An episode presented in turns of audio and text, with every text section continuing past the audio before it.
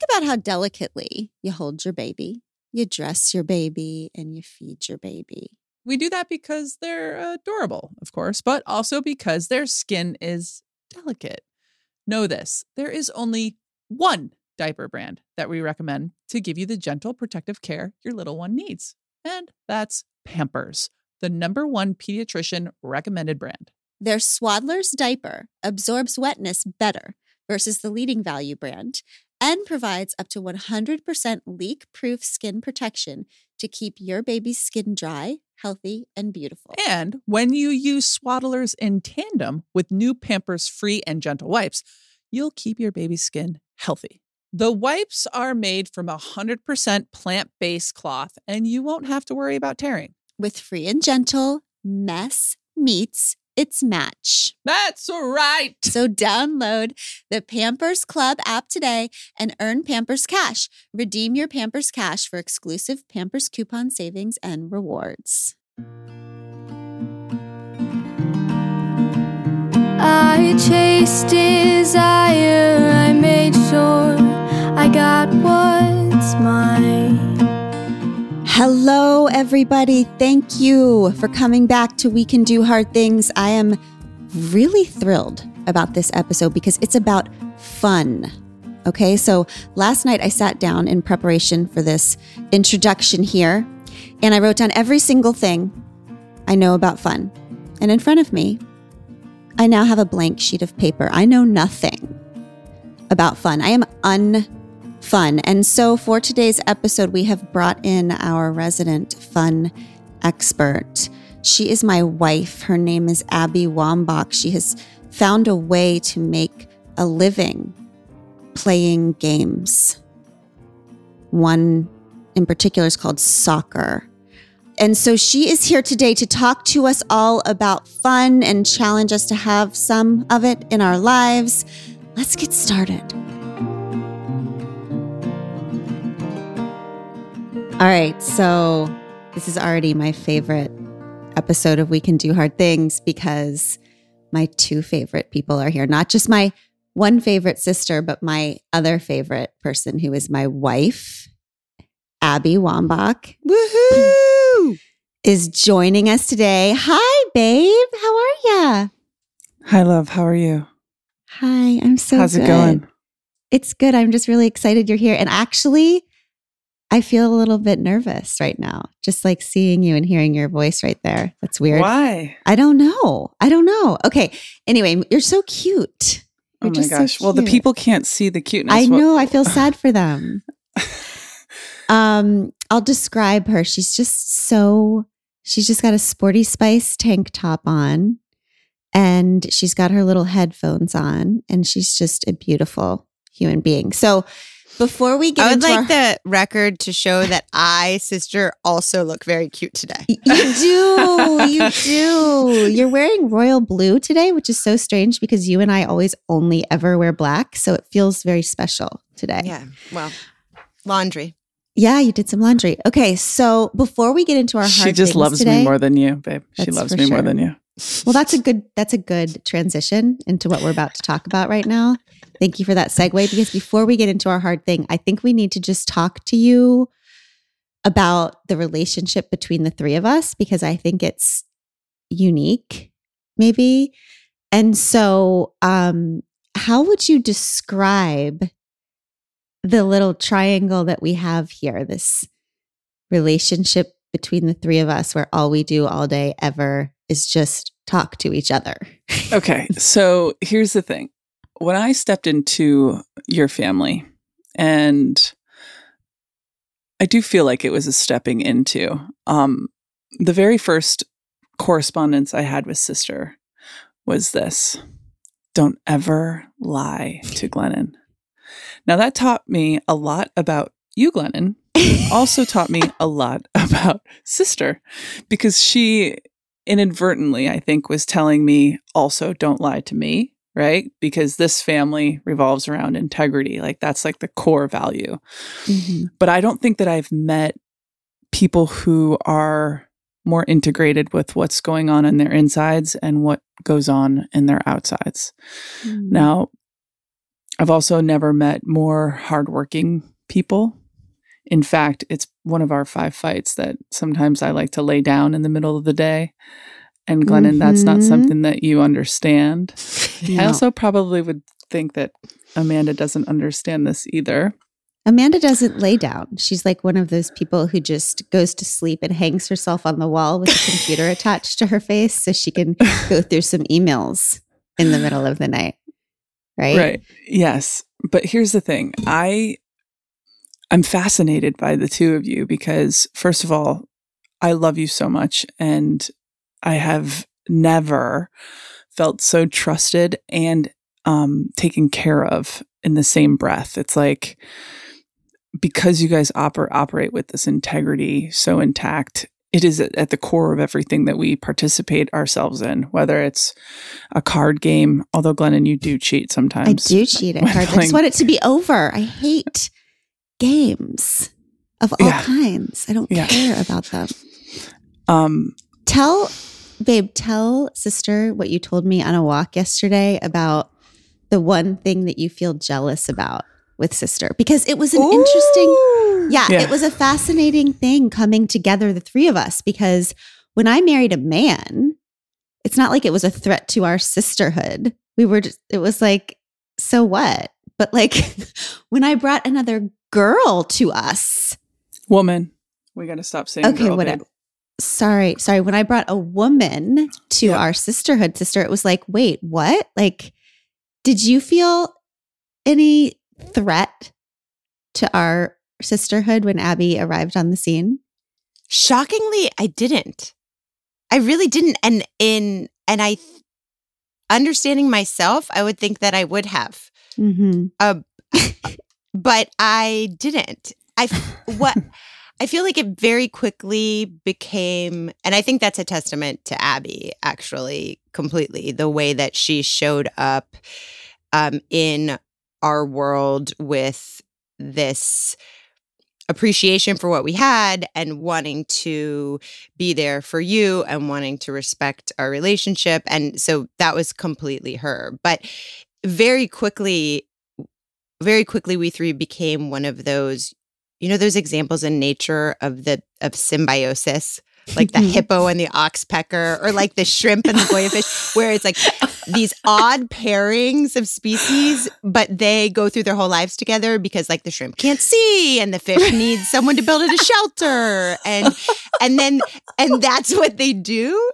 It's just like we're three totally different species, but each of us has something that the other two can't offer. And my now we're just like in this state of mutual reliance for life. That's how, Okay, that's so how it what are what are our gifts and challenges? Like if one of us is the shrimp, like what we have talked about what if we had a um a, a home flipping show? Remember we talked about that like oh, yes, of us? yes, yes. Okay, here's the home flipping show.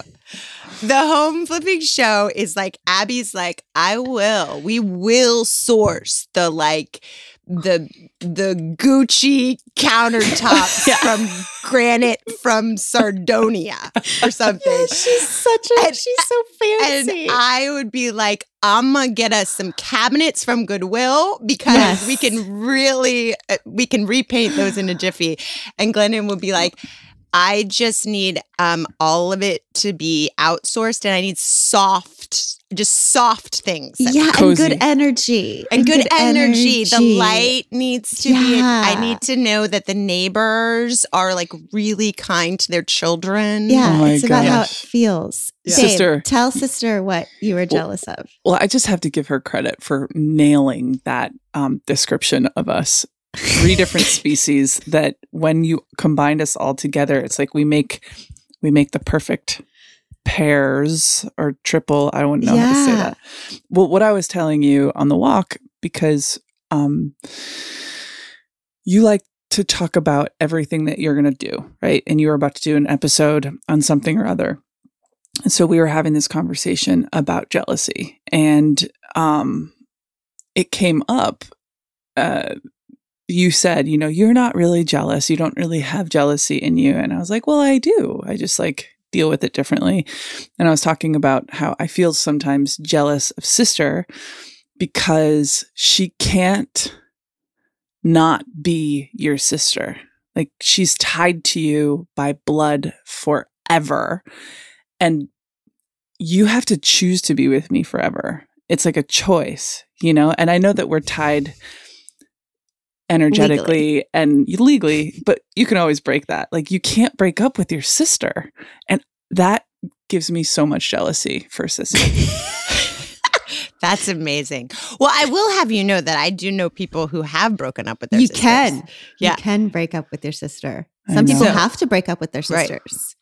Right. Yeah. It's yes. a real thing out it, in the world. It's true. However, you're not the kind of sister that people break up with, Sissy. No, she's not. I'm she's the luckiest not. in the entire world. And for the people out there listening, Amanda Doyle, Glennon's sister, is the taker care of our family and not just Glennon and I, but like of our children. She's always holding everybody in place somehow. Yeah. Like she is the strength. She is the the the the person who um makes everything less confusing because she's smarter mm-hmm. than all of us. No mm-hmm. offense, Glennon.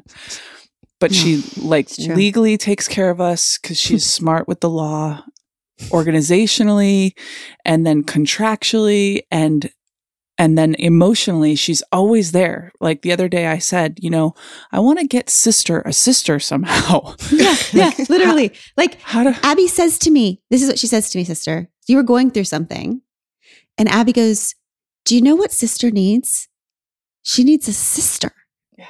and she's wow. looking at me saying these words i'm like what the hell do you think i am and You need and Amanda kind of sister. Exactly. She meant she needs like a bulldog, like someone who shows up no matter what, who always knows what to do.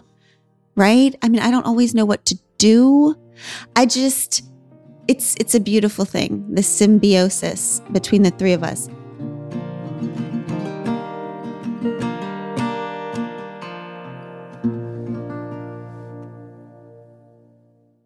Okay, so you know I love good wordplay. And Third Love is crushing their wordplay here. When you have a bra that pinches or slips or just isn't comfortable at all, or is comfortable but isn't your style, you've got problems. How excited was Third Love when they thought of problems? Well done, Third Love. I see you. When you wear Third Love bras, you've got no problems. They fix the problem of size exclusivity with their famous half cup sizes that revolutionized the industry by giving more options to find a bra that fits. And they fixed the problem of guessing what bra will fit you with their virtual fitting room and other helpful guides. A bra size chart, a bra 101 education section that's basically an FAQ for all your burning questions, and a ton of great reviews from real people. My sister just texted me 99 problems, but pinching isn't one. It's time to get your problem solved. Visit thirdlove.com and get $15 off your order with code podcast15. Babe, mm-hmm. now we need to bring our your hard thing. What mm. what what is your hard thing that you're bringing to us today? Okay, I'm going to throw a little curveball and mm. my apologies. Um, what we in the sports world say curveball or audible. Okay. You know what those mean? You do. Your dad was a, a football guy. It's when you change plans at the last minute, which, by the way, I'm really, really open to and easy breezy about. so I'm not freaking out at all right now. okay. But it's like we talked for six hours about what we're supposed to. Abby told me what. We're, Abby yes. already told me what we're talking about, sister. So there you go. Yeah. So here is the deal. I'm having an intervention with you two because I, am not bringing my hard thing. I'm bringing something that I notice is both y'all's hard thing. And we talk about it. We have talked about it. We have different opinions about the subject. And what I'm here to intervene with you two about is fun. Oh, God. Having fun, defining fun, deciding what you each individually feel like is fun. I mean, this is an intervention and I'm not standing up from this seat until we figure it out for both is of you. Is this because of the freaking garage this weekend? Is yes. This- yes, because uh, tell the story, honey. Well, on Sunday morning, we had some time, which is weird, right? We just had some free time. And Abby was about to go do something, play golf or something. Mhm. And she said, Okay, I want you to tell me what do you want to do for fun today? And I thought about it for a while. And then what did I suggest? She said, Well, let's go clean out the garage. Do you want to do that with me? That sounds like fun. And I said, That that that that is not fun. That's just you you got really upset actually. I was like, What are you talking about? Like, no, that's a chore with like an outcome that'll make you feel good, but surely it's not fun. Mm, what is fun? So, babe, what is your this is what I really don't understand. Like I truly have not I don't understand what fun is. I understand what rest is. I understand what work is. Um, I kind of understand what self care is. But this idea of fun of which you speak is not something I've grasped. So, can you define for me what fun is to you? Okay, so I know that that everybody's going to have their own opinions and definitions in this, but for me personally, fun is the experience of joy. And sometimes that means you don't know what the outcome is. For me, I grew up competitive. I'm a competitor by nature. And so anytime I can weave in some sort of competition, which is why I like walking with you into the grocery store and beating you by one step. Okay, That's pause. fun. Y'all, I will be getting out of my car to go into the grocery store. And the next thing I know, Abby's gone. Why is she gone? Because she's running ahead of me so she can beat me into the grocery store as if I give a crap. That's the thing. I don't understand caring. Who wins things? But I nobody truly really wants- don't understand caring. Would you agree though that nobody really wants to go to the grocery store? Uh yeah. Okay. So sometimes when I have to do a chore of some sort, I weave in some semblance of fun, some sort of competition so that I can talk myself or or or or fool myself into believing that oh this this could be fun on some Wow. level. Okay, sister, do you understand what fun is? What's your what's a no, definition she doesn't of fun either. for you? She doesn't either. Well, I like to put the fun in function.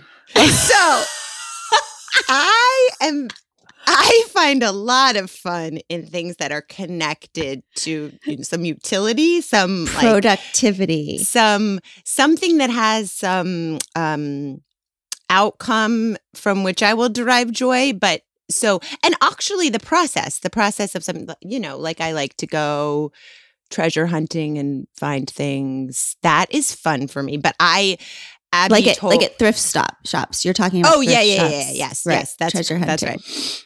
So, but unfortunately, Abby told me last night we were going to be talking about this today, and apparently that those things don't count because play and fun by nature has to be like purposeless. It has to be yes, it has to be done for its own sake, not connected well to an outcome that you already know.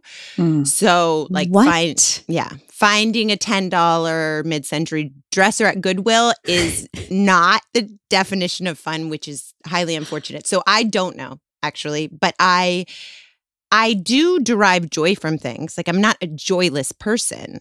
Right. Exactly.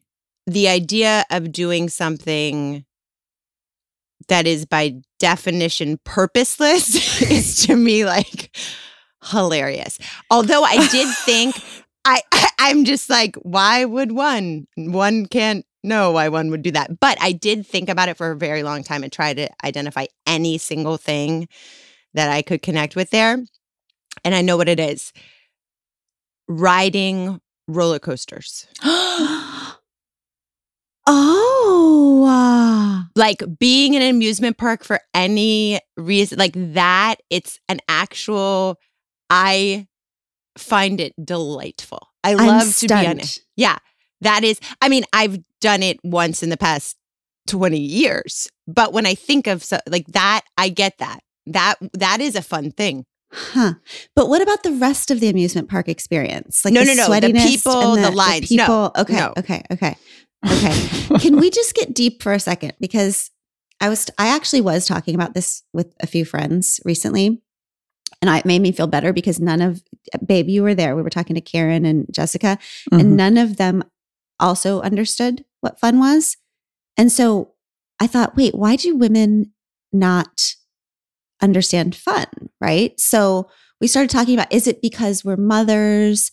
Is it because we're caretakers? Is it because we have so much to do that we always feel like something has to be productive? And then we decided no, that it's earlier than that. It's part of it. I'm not saying all of it, but part of it is being raised as girls in this culture where, first of all, a lot of people find sport, you're talking about competitiveness and sports. People find fun in that. But girls are kind of teased early out of losing themselves in in sport right? We're kind of you run like a girl you're you know we're we're you're you're teased and you start to feel self-conscious right? That girls are trained to care about how we appear to other people or whether we're looking desirable or looking attractive or are we fitting in. And i think does fun require some kind of being unself-conscious? Does fun require losing yourself and like not worrying about how you appear. And that is what is trained out of girls so early. And babe, I feel like you, for some reason, that conditioning did not sink in for you, which makes me feel like this is a difference th- between the two of us. So, can you talk about that? Like, do you feel that you just didn't get, you're not a person who worries a lot about how you look or yeah. you're, you're, you're not self conscious? I don't care. Like my thought process of what the outworld, the world out there thinks of me is so little. Like I don't think about what other people. I mean, I care about what you think of me, honey, but and what sister thinks of me on some level, but the the reality is growing up the way that I did, I was challenging from the very beginning the way that I was feeling on the inside. I didn't know that it was about my gayness. I didn't know that it was about being an inherent and born feminist. Like I didn't know any of those things when I was young. All I knew is just that when I went out into the recess and got on the playground, that I wanted to play as rough and hard and have as much fun as I saw the boys having. Right. And it's like, even though you may not have participated in the monkey bars or whatever it was on on the playground I wanted to have the ability to do that. And I knew that I could do it at the same level that they could. And so mm-hmm. I think mm-hmm. because I was also naturally gifted as an athlete, that gave me some leveling of social dynamics as a really young kid, which probably affected the way that I view the world. You know, it's like, I mean, right now, the thing that I have the most fun doing is play golf. And like, I think both of you would want to like stab your eyes with forks out having to go yes. play a round of golf. We did right it now. once. We did it once together. Golf, the game that is so incredibly boring, but don't worry because it's also really stressful at the same time. And only like six hours long. and, and six freaking hours long. Not the way I play it, but thank you for bashing so much of my fun, honey. Okay, I'm I'm so sorry. I'm sorry, but yeah, but it's fun for you. Can you describe what's happening in your body? Because I'm really trying to like. I understand that for me, like getting a massage is fun. Does yeah. that count? Or yes. Like, it does or, because if something sparks joy, it's like the Marie Kondo thing, right? Like if you hold something, if you're experiencing something, the thing is, is I don't know if you and sister really truly have experienced pure joy without like some sort of conclusion or a, a required outcome. You know, it's like going on the boat. And for you glennon i know it, like being with the kids and having like a day that is full of complete life like i know that that fills you up. So and everybody's different. Like you're not going to have the same kind of fun as as i am. But at the end of the day you have to figure out what fun is to you so that when you do walk away from work life you don't have to totally re- reform and transition into a complete unknown, you have set up some foundational building blocks um, that will give you a little bit of confidence heading into that next part of your life. Hmm. I feel like that's, I feel like there's two kind of tracks of what we're talking about, and both are so important. Like that, what you're talking about, Abby, is play. Like play when you were growing up and the the need to be un to be connected inside your body, but unself conscious of how other people are viewing your body is all about play. Mhm. It's physical, you're getting lost in it. And and I feel like for many many girls we've become so aware that our value is connected to how our bodies are perceived Mhm. that we we very early lose the ability to become unself-conscious of our bodies. So that's like play. So there's a there's a whole gendered space there. But then there's this whole idea of fun too, which I think also we at least I, I feel Glenn, I'm interested to hear from you. I don't feel like we have great models for that either. Like the even the idea of fun as separate from play. So maybe it's not physical, maybe you're not totally losing yourself in it, but just like your preference of what you desire to be doing with your time is a whole nother thing. Like I'm so we grew up sailing on our little sailboat all the time. And I, my every weekend, all weekend, Mhm. Like did mom like sailing on No. the sailboat or did she ever consider whether it was relevant if she liked it? Like did she like our house being decorated with civil war memorabilia and duck decoys and paintings of ships? Or did she never think whether i prefer this is relevant to the conversation? And i think that's how i that's how i got to a place when i was you know 26 and divorced and trying to figure out what is fun to me that I literally had no idea.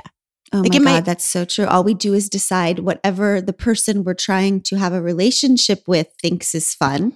And then we decide that that thing is fun. Um, I mean, I, I- spent my honeymoon on a fishing charter. Okay. Oh, dear God. For it never occurred to me to be like, is this my preferred way of spending on on a on a tiny sun burning boat for eight hours with a stranger?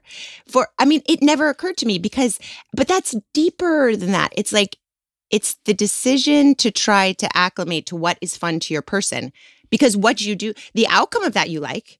You like this happy arrangement with this person where they're happy and that makes you happy, but it never like that's acclimating to that set of fun is so much easier and more palatable than and natural to me, frankly, than determining what my fun would look like and then asking for accommodation to what that looks like. well, Mm. exactly, because it's more acceptable culturally too. I mean, I remember Yes. I'm having a flash right now of sitting on a couch in college. I used to spend a good amount of time watching my boyfriend play video games. yep. Okay. watching him. That was what I would have told you I was having fun doing. Like, and it wasn't weird. It wasn't weird for girls to sit and watch their boyfriends play video games. Yes, it is. It's so weird, but I'm just saying, like, it wasn't perceived as weird. I it know, wasn't just- uncommon. Yeah. Right. But but if that were flipped, right? Like would my boyfriend have like watched me do yoga? Or like, like none of that it, that would have been less normal, right? And and also we're always saying like what you just said, babe, you know, when we're together with the family, I, would probably tell you that what's fun for me is to do whatever my kids think is fun. hmm But that's also not fun That's right. for Because- me. Yeah, it's because it's basing somebody else's opinion about what they want to be doing and taking it on as your own. So I think that you guys have a fun, stunted growth because of the way that you were raised on a sailboat, truly. And I think that because the way that maybe you've perceived the modeling of what being a good wife is, it's like you have to ask the people around you, like, what is fun? I mean, honey, you actually ask me that all the time. Like, what do I want to do today? Like, Yeah. what what do I think is fun? What do And I, I want? What do I like? What is fun? I don't what know. I want to actually say is have you ever thought about why watching our women's national soccer team is so interesting for women? Oh God, it makes you know, you know how emotional it makes me. It makes me so emotional. Why? I'm so glad you brought that up. It's Why? because watching women use their bodies to compete instead of perform to the way they just try so hard and don't give a shit what it looks like. They're not trying to be pretty, they're trying to be fierce. They're sweating and it could they're doing it for themselves and for each other and it could they could give a shit what anybody else is seeing. It's they're they're completely lost. They're, they're using their bodies in a way that i have never seen modeled for me. I mean you're right. That's a beautiful it it affects me deeply. It moves me deeply. Even watching my girls watch or my son watch that moves me. Both men and women right a lot of times I've been told, you know, I, I just, I don't know why I love watching you so much. And a lot of times it's covered up with this whole winning thing, which helps. I do understand that. But I think it's way deeper than that. I think for women, it's like this, this awareness, like this, a, a great deep learning about what could be. And then for mm-hmm. men too, because they also are conditioned to believe that like women don't know how to have fun because we never have been given the chance or taken the opportunity to have fun. I think that that's mm-hmm. why I confuse both of you so much is like all I'm looking for in life is to have fun. It's it's why it's why I turned into an alcoholic. Um, it's the reason why it's the reason why it took me so long to get sober because I quite frankly I thought that all of my fun would be zapped, like just mm-hmm. gone instantly as soon as I stopped drinking. But the the reality is is just you have to create new ways of having fun without drinking, obviously. But I don't know. I I just feel um, we all have to do a little bit of digging on you individually, on me individually. What do I experience as joy? And what I do now is different than what I did 10 years ago, mm-hmm. will be mm-hmm. different what I do in 10 years. But the experience of it, like I yeah. even enjoy doing something new for the first time just to see if it's going to be fun. I know. It's so wild. I think it's an interesting thought and challenge for us all to think about a little bit. Because when you even look at what's modeled for women as fun in the world, it's always like, let's go get a manicure or like something that's based on what the way the world perceives us instead of the experience we're having, right? Or the idea of let's just the wine culture, right? Let's just all just get drunk, which doesn't really teach us anything more about ourselves either, right? So, um, all right, let's sign off here. We're going to have to take a break and we'll get into some hard questions. Can you think of anything fun that you want to try in the next month?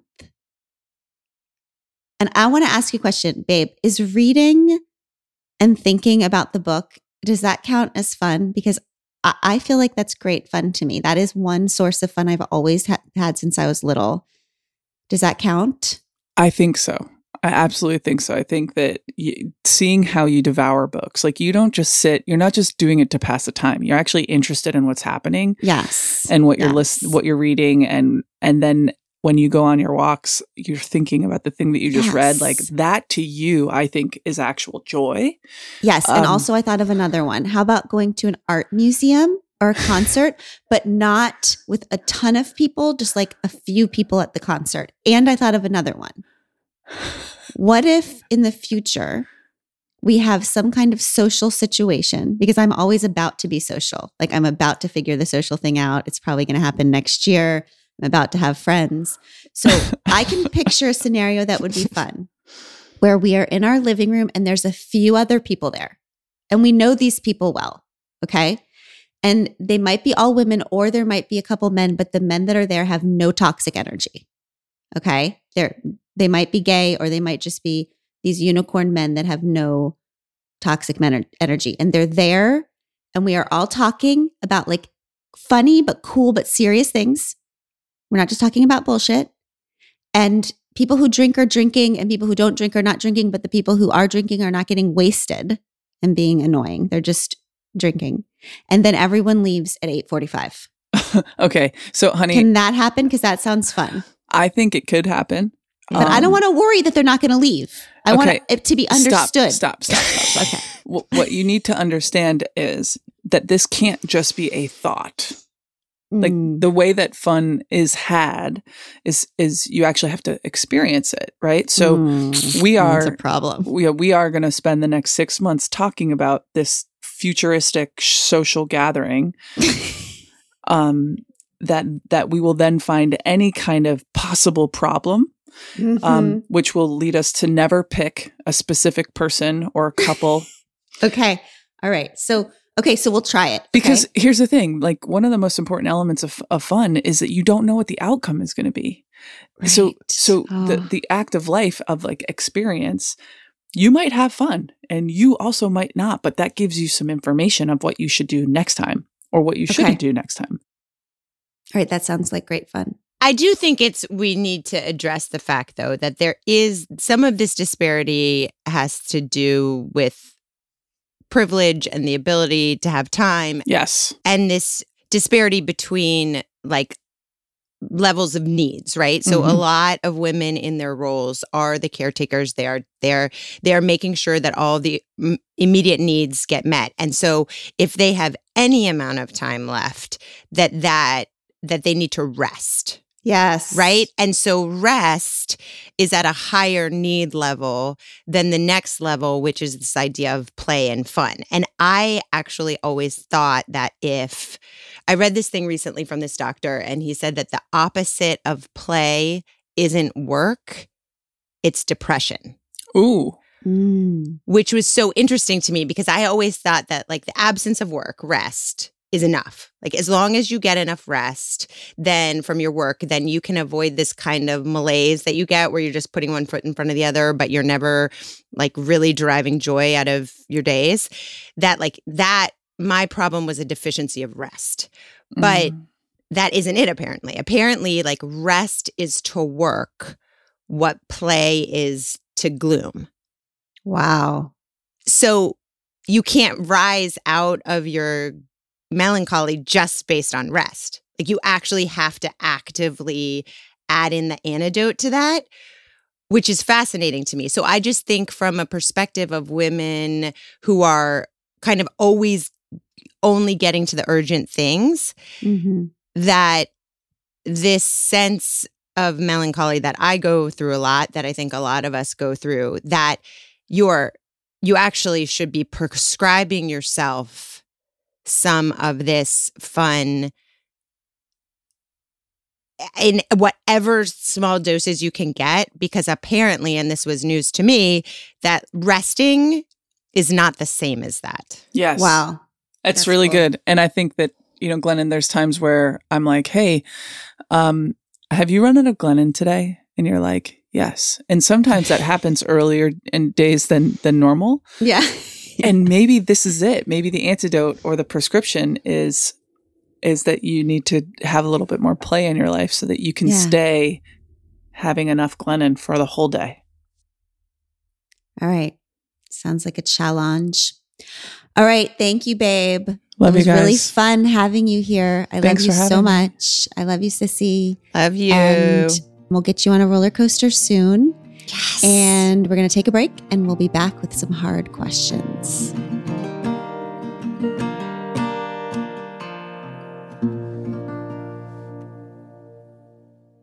Homes.com knows that when it comes to home shopping, it's never just about the house or condo, it's about the home. And what makes a home is more than just the house or property. It's the location, it's the neighborhood, it's so much more. If you have kids, it's also schools, nearby parks, and transportation options. That's why Homes.com goes above and beyond to bring home shoppers the in depth information they need to find the right home. And when I say in depth, I'm talking deep. Each listing features comprehensive information about the neighborhood, complete with a video guide. They also have details about local schools with state rankings and student to teacher ratios. They even have an agent directory with the sales history of each agent. So when it comes to finding a home, not just a house, this is everything you need to know all in one place. Homes.com. We've done your homework. Okay, sister, our first question today is from Sarah. Hi, Glennon. My name is Sarah. I'm a wife, sister, daughter, mother, and healthcare worker. When I think about my life, it strikes me that I've never known how to have fun. When I think about my family, it strikes me that none of us, none of the women, my mother, my grandmother, cousins, sisters, aunts have fun. the closest we get to having fun is drinking wine together. I keep asking myself, what do you want to do for fun? But I have no answer. Just silence. I'm worried that I was born without a fun self or that my fun self is dead. What do you think? Thanks for the show. So the gendered thing is so interesting, right? I was talking to a friend about this recently. Um, and at first she was not buying the whole gendered idea on fun, right? That women don't know how to have fun and men do. Um, which is, of course, a huge generalization. And I'm just saying it because it's always true. Okay. So, um, but then she started thinking back to her childhood, right? She knows how to have fun, this friend. So that's why she was pushing back on this idea because she is the opposite of me on the fun spectrum. She has actual hobbies, things she likes. I know. Mm. I know. Things she likes to do when she has free time. She she understands what to do with free time. She has passions. It's so interesting. And um so that's why she was pushing back on this idea of it being gendered. But then she started thinking back on her childhood. Okay. And like where it was that she developed these hobbies and fun things. And she remembered that, well, her parents were divorced. Okay. So every week she would live, uh, during the week, she would live with her mom. And her mom would do, you know, the wake up and the school and the homework and the dinner and the bedtime. All the repeat, things. repeat, repeat. All the things, Right. right. And then on Friday afternoon, she would get dropped off at her dad's. And then she would have fun for the weekend. Mm. Okay. So for 48 hours, they'd have fun together. Her dad was an awesome dad. He would take her to do all of the, the things he loved to do, right? They'd go to baseball games, they'd go to the photography store and and and then go take pictures. They would go to movies, they would listen to music together, buy records, go to the record store, right? So as my friend grew, she learned to love what her dad loved Mm. right? And so as adults, they were super tight. That's what they did together. They still went to movies, they still went to baseball games, and on and on. And so her point was that she said, Now that I think about it, I've never seen my mom have fun. Like, I actually don't even know. I know what my dad loves. I don't know what my mom loves. I don't know what my, my mom likes or dislikes. I've actually never invited my mom to go to a movie Mm. right? And she said the interesting thing is whenever she and her mom do have some free time together, they don't know what to do. Often her mom will just say, "Well, do you want to just like go grab a glass of wine?" Right? So Mm. it's just got me thinking. I mean, is it possible that families have historically been and still often are structured in a way that means men often have more time and energy and space to find out what they like and dislike, right? To find out what is fun to them and what brings them to life. And women af- often have not had that time to discover their humanity, right? So Mhm. that often means that we know our fathers as human beings, as people, and we know our mothers as devoted, selfless caretakers and servants. Mhm. Mhm. Okay, but anyway, she actually asked me a specific question. Did she, Julia, or who? Sarah? Sarah? She, Sarah is worried that she was born without a fun self. oh, right. Okay, I- I'm with you. I'm with you, Sarah. I also was worried about that. Here's my theory. Okay, my theory is not that our fun self is completely dead, right? That we do have a fun self. It's just that she's hibernating. Like she started, she gave up on us when we gave up on her. Like she Mhm. just decided to go dormant when we stopped feeding her or asking her opinion on anything. Mhm. And so, what Sarah said, I understand. Like when I sit there, it drives Abby crazy. When I sit there and ask myself, what do you want to do, self? What would be fun for you? It's just radio silence, Mhm. right? But there is this magical thing that happens every once in a while that, sister, you and I have talked about. Mhm. Okay. I'm going to set the scene for you. I'm taking my kids to soccer. That's all I do all day, every day until I die. Okay. And they're all in the car. And usually they get to control the radio. But every once in a while, like a few weeks ago, Whitesnake came on. Mm. Okay. Here, Here I I go go, go again on my own. Boom, boom. right? And something just, Emma went to change the station. Oh hell no. No. And I said, stop. And I cranked up Whitesnake. Just so you know, there's five kids in my car at that point. I had other people's children in the car. but for a moment, I was freaking Tawny Kitaen Oh in God. that convertible. I, my fun self just blossomed up and was like, hell yes, here I go again Mhm. on my own. Okay. Every once in a while, music. Okay, I'll be listen, I'll be doing the dishes. I'll be doing the dishes. Okay. And while I'm doing the dishes and it's quiet, I am a boring, long suffering, bitter, miserable, sad woman. bitter Yes. woman. Yes. But then the right song will come on. I don't know what it is. It could be, I don't know, it could be the Spice Girls. It could be Beyonce. It could be Bon Jovi. It could be, and suddenly I am alive again. I'm still doing the dishes. Yeah. But my fun self, it's like she smelled a delicious aroma and she has awakened. It's you got out of your head. Like that's what it Mhm. is. I mean, we live so much inside our heads. We're living with like the ticker that never stops in the head. And there's something that, I mean, other people who have like hobbies and stuff, this is the way they get out of their head. But like just Right. the music, it it takes us out of the interior and like enlivens some part of us. And I think that it does I- get that completely. In fact, I'm so glad you brought that up because I don't integrate music the way you do in your Mhm. life, except that a couple weeks ago you posted a set of like three videos where you were on your boat, you were driving your boat, and you were singing and dancing to songs, and you were just it they were amazing. I watched them like 1400 times because I felt something when I was watching them Hmm. when I was watching you sing and dance. And I realized that I don't have that feeling in my life. And so Mm. I I swear to you for the past couple weeks that since I watched that, I've been like I'm going to put music on.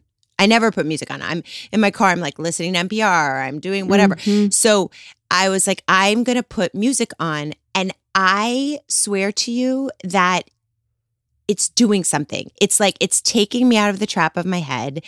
It's, it's like, and it's not adding something to my plate. It's just these regular moments, like you said, like the dishwasher or the driving. It's just these interstitial, like joy moments Mhm. that otherwise would have not been the Mhm. joy moments and i realize it's it's a real thing like i feel like in the story of my life it becomes like the daily grind. It's like my life story reads like endless pages of footnotes. It's like da da da da, da Mhm. here's the thing we have to do. Here's the thing i should be thinking about next. And when i'm when i have music on when these like fun songs or that remind me of a memory or or it's just like it i swear to you that it it it allows me to see the poetry of my life. Like allows Ah. me to see things that take me out of the footnotes and it's like oh my gosh the, uh, ch- listening to some cheesy country song i'm like ah i love my husband Yes. Remember when I thought I country songs was who I was? So I moved to a town with one stoplight and then I Yeah. realized I was just a person who liked country music and not actually a country person. And then I, i do moved remember again. that i Yeah. do remember that one of the nine moves It's because you it's this thing of you thinking in spreadsheets and me thinking in colors. It's like you actually don't believe you need art in your life. Mhm. to be a human being, right? And art, good books, beautiful movies, music, it's it's something that wakes up the humanity in us that is separate than this capitalistic grind that wants to keep us productive over and over and over. It's like it's resistance. Mhm. Like rest, art, they're these things that don't make sense in terms of productivity. Right. And so it mm-hmm. feels like holding on to your humanity in a culture that doesn't want you to do that, that wants you to just keep thinking you have to produce and that your worth is based on what you contribute as opposed to what you experience.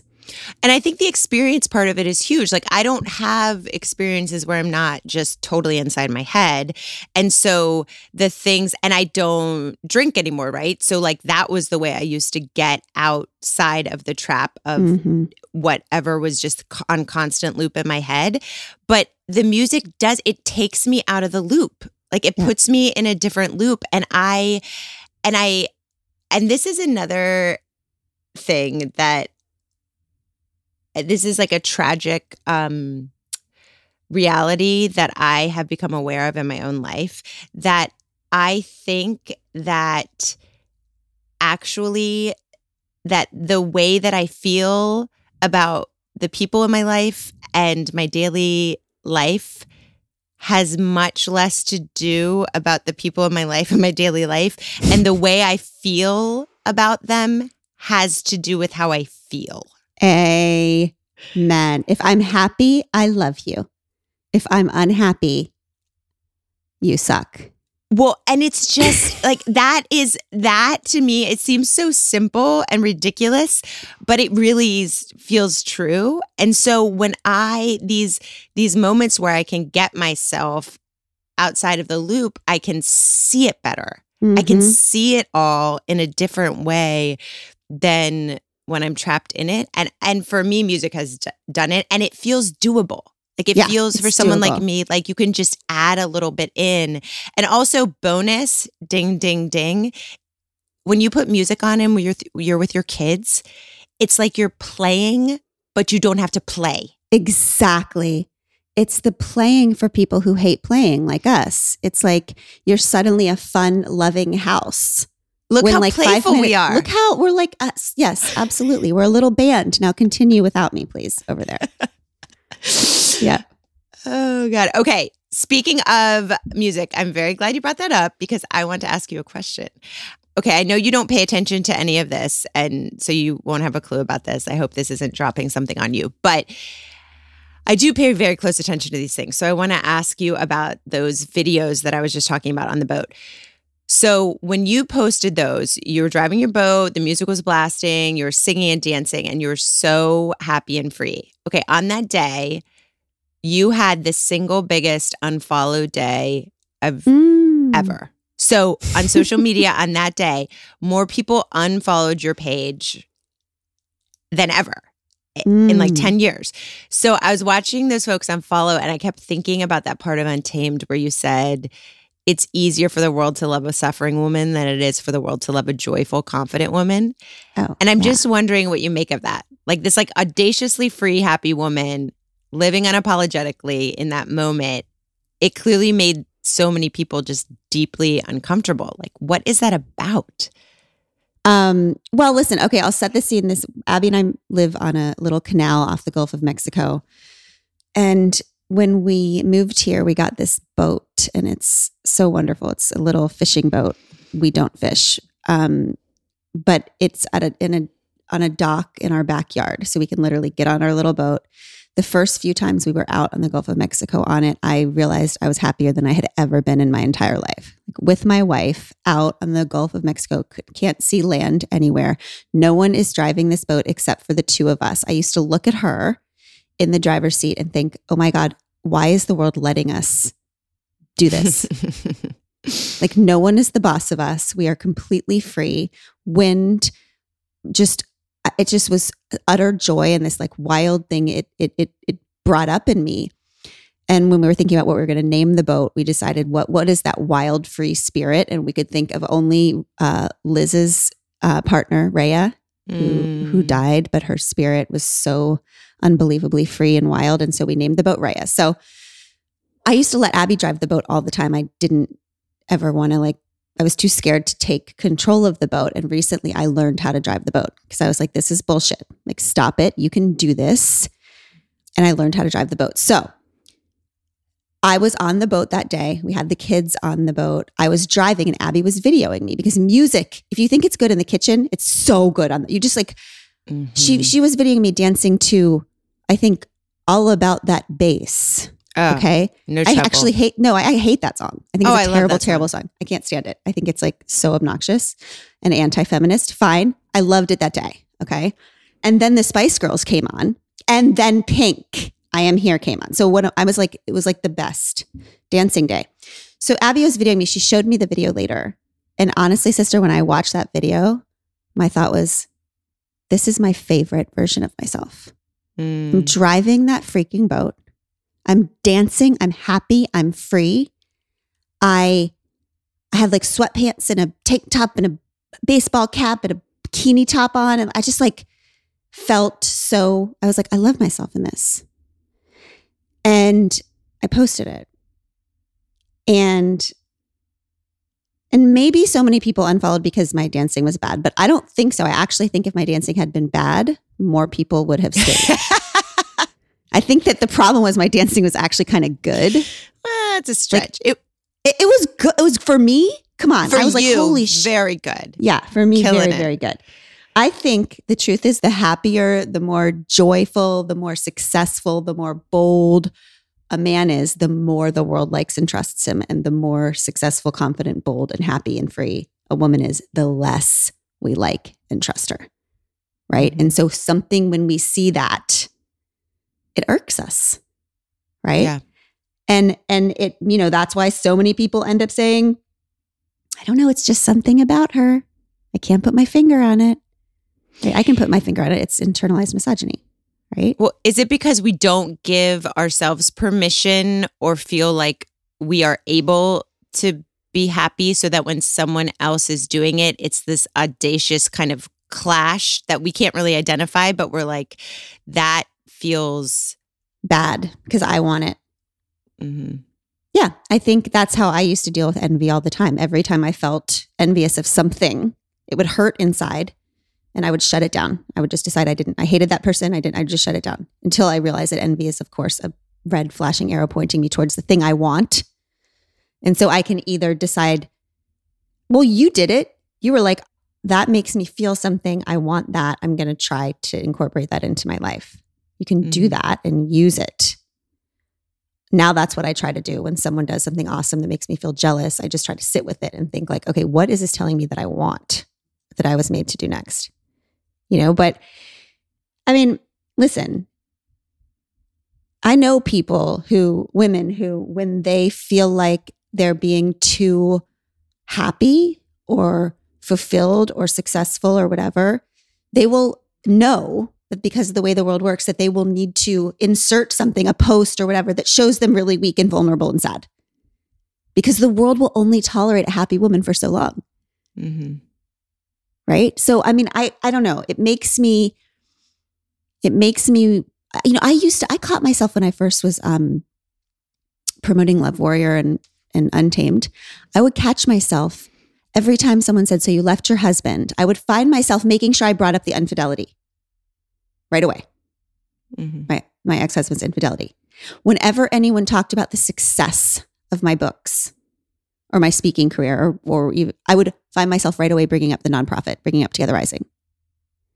Because I know that the world will only allow me to do what I want to do in that marriage if I have a get out of jail free card. If I have permission because he was unfaithful. And I know that the world will only allow me to do well in the world if I'm doing good right? So it's it's okay that I'm successful at books because I do all this charity work and I'm, I'm an activist and I'm a, Mhm. and I caught myself doing that and I stopped. I do not because I do not want women to listen to me and feel like they need a permission slip to do what they want in the world, mm. and I don't want them to feel like they need an excuse for doing well. Yeah. Because at the end of the day, it's about worthiness, right? Like when people see that video of you, they don't think they're jealous of you on the boat. They think at a deep level, I do not believe that I am worthy of joy in my life. And it is offensive to me when someone is audaciously claiming their worth that way. I mean, maybe they just freaking hate my dancing. It could be a lot of things. But you know what? It makes me actually more hell bent on showing myself in those strong moments. Because, you know, I've never pretended to be stronger than I am in any given moment. And so I'm sure as hell not going to pretend to be less strong than I happen to be in a particular moment. Right? I, my promise has been that in every moment I'm going to show up how I am, exactly how I am inside of my moment. That's been my promise to the world. So when I'm feeling free and strong and joyful, I'm going to show up that way. And honestly, I think that we all need to show ourselves in those moments too. And I think we need to stop requiring suffering and sadness and meekness from other women, Mm-hmm. right? Normalize joy for women. Yeah. So that eventually it becomes less shocking and audacious and annoying for women to show themselves as strong and happy. Pod Squad, we know about you. You, like us, pamper your pups with clothes, fluffy beds, toys all the days, any little thing their goodest hearts desires. Why then would we settle for burnt, smelly pellets in their dog dishes? Maybe you don't. Maybe you go with the farmer's dog like I do for Seamus, and you reap the benefits of giving your dog real, fresh, healthy food. It looks like real food because it is real food. It's made with human grade kitchens with the same gentle cooking you'd use if you were preparing meals for your family. It's even fun signing up. You answer questions about your dog, like what health issues they might have, how old they are, what breed and personality they have, and more. You're not only getting fresh, pre portioned food, you're getting fresh, pre portioned food for your specific dog. And your dog may just have a newfound respect for their human too. Get 50% off your first box of fresh, healthy food at www.thefarmersdog.com slash hard things. Food made in human grade kitchens with the same gentle cooking you'd use if you were preparing meals for your family. Maybe more. Get 50% off your first box of fresh, healthy food at www.thefarmersdog.com slash hard things. Okay, everybody, this is our next right thing for the week. Here's what we're going to do we're going to listen to music this week. We're not even going to add an extra thing to do. We're just going to add this thing to what we're already doing. Okay, we're going to put on music during our regular day in the car, in the kitchen, at work, wherever we are. We're going to do that to awaken this fun self inside of us and let her know that we still believe in her, right? And we're going to be calling on her soon. So I have made a playlist of fun songs for you. The link to that playlist is going to be in the show notes. I do not want you to notice that all of these songs are from 20 years ago. I did notice it. It's possible that that's the last time I had fun.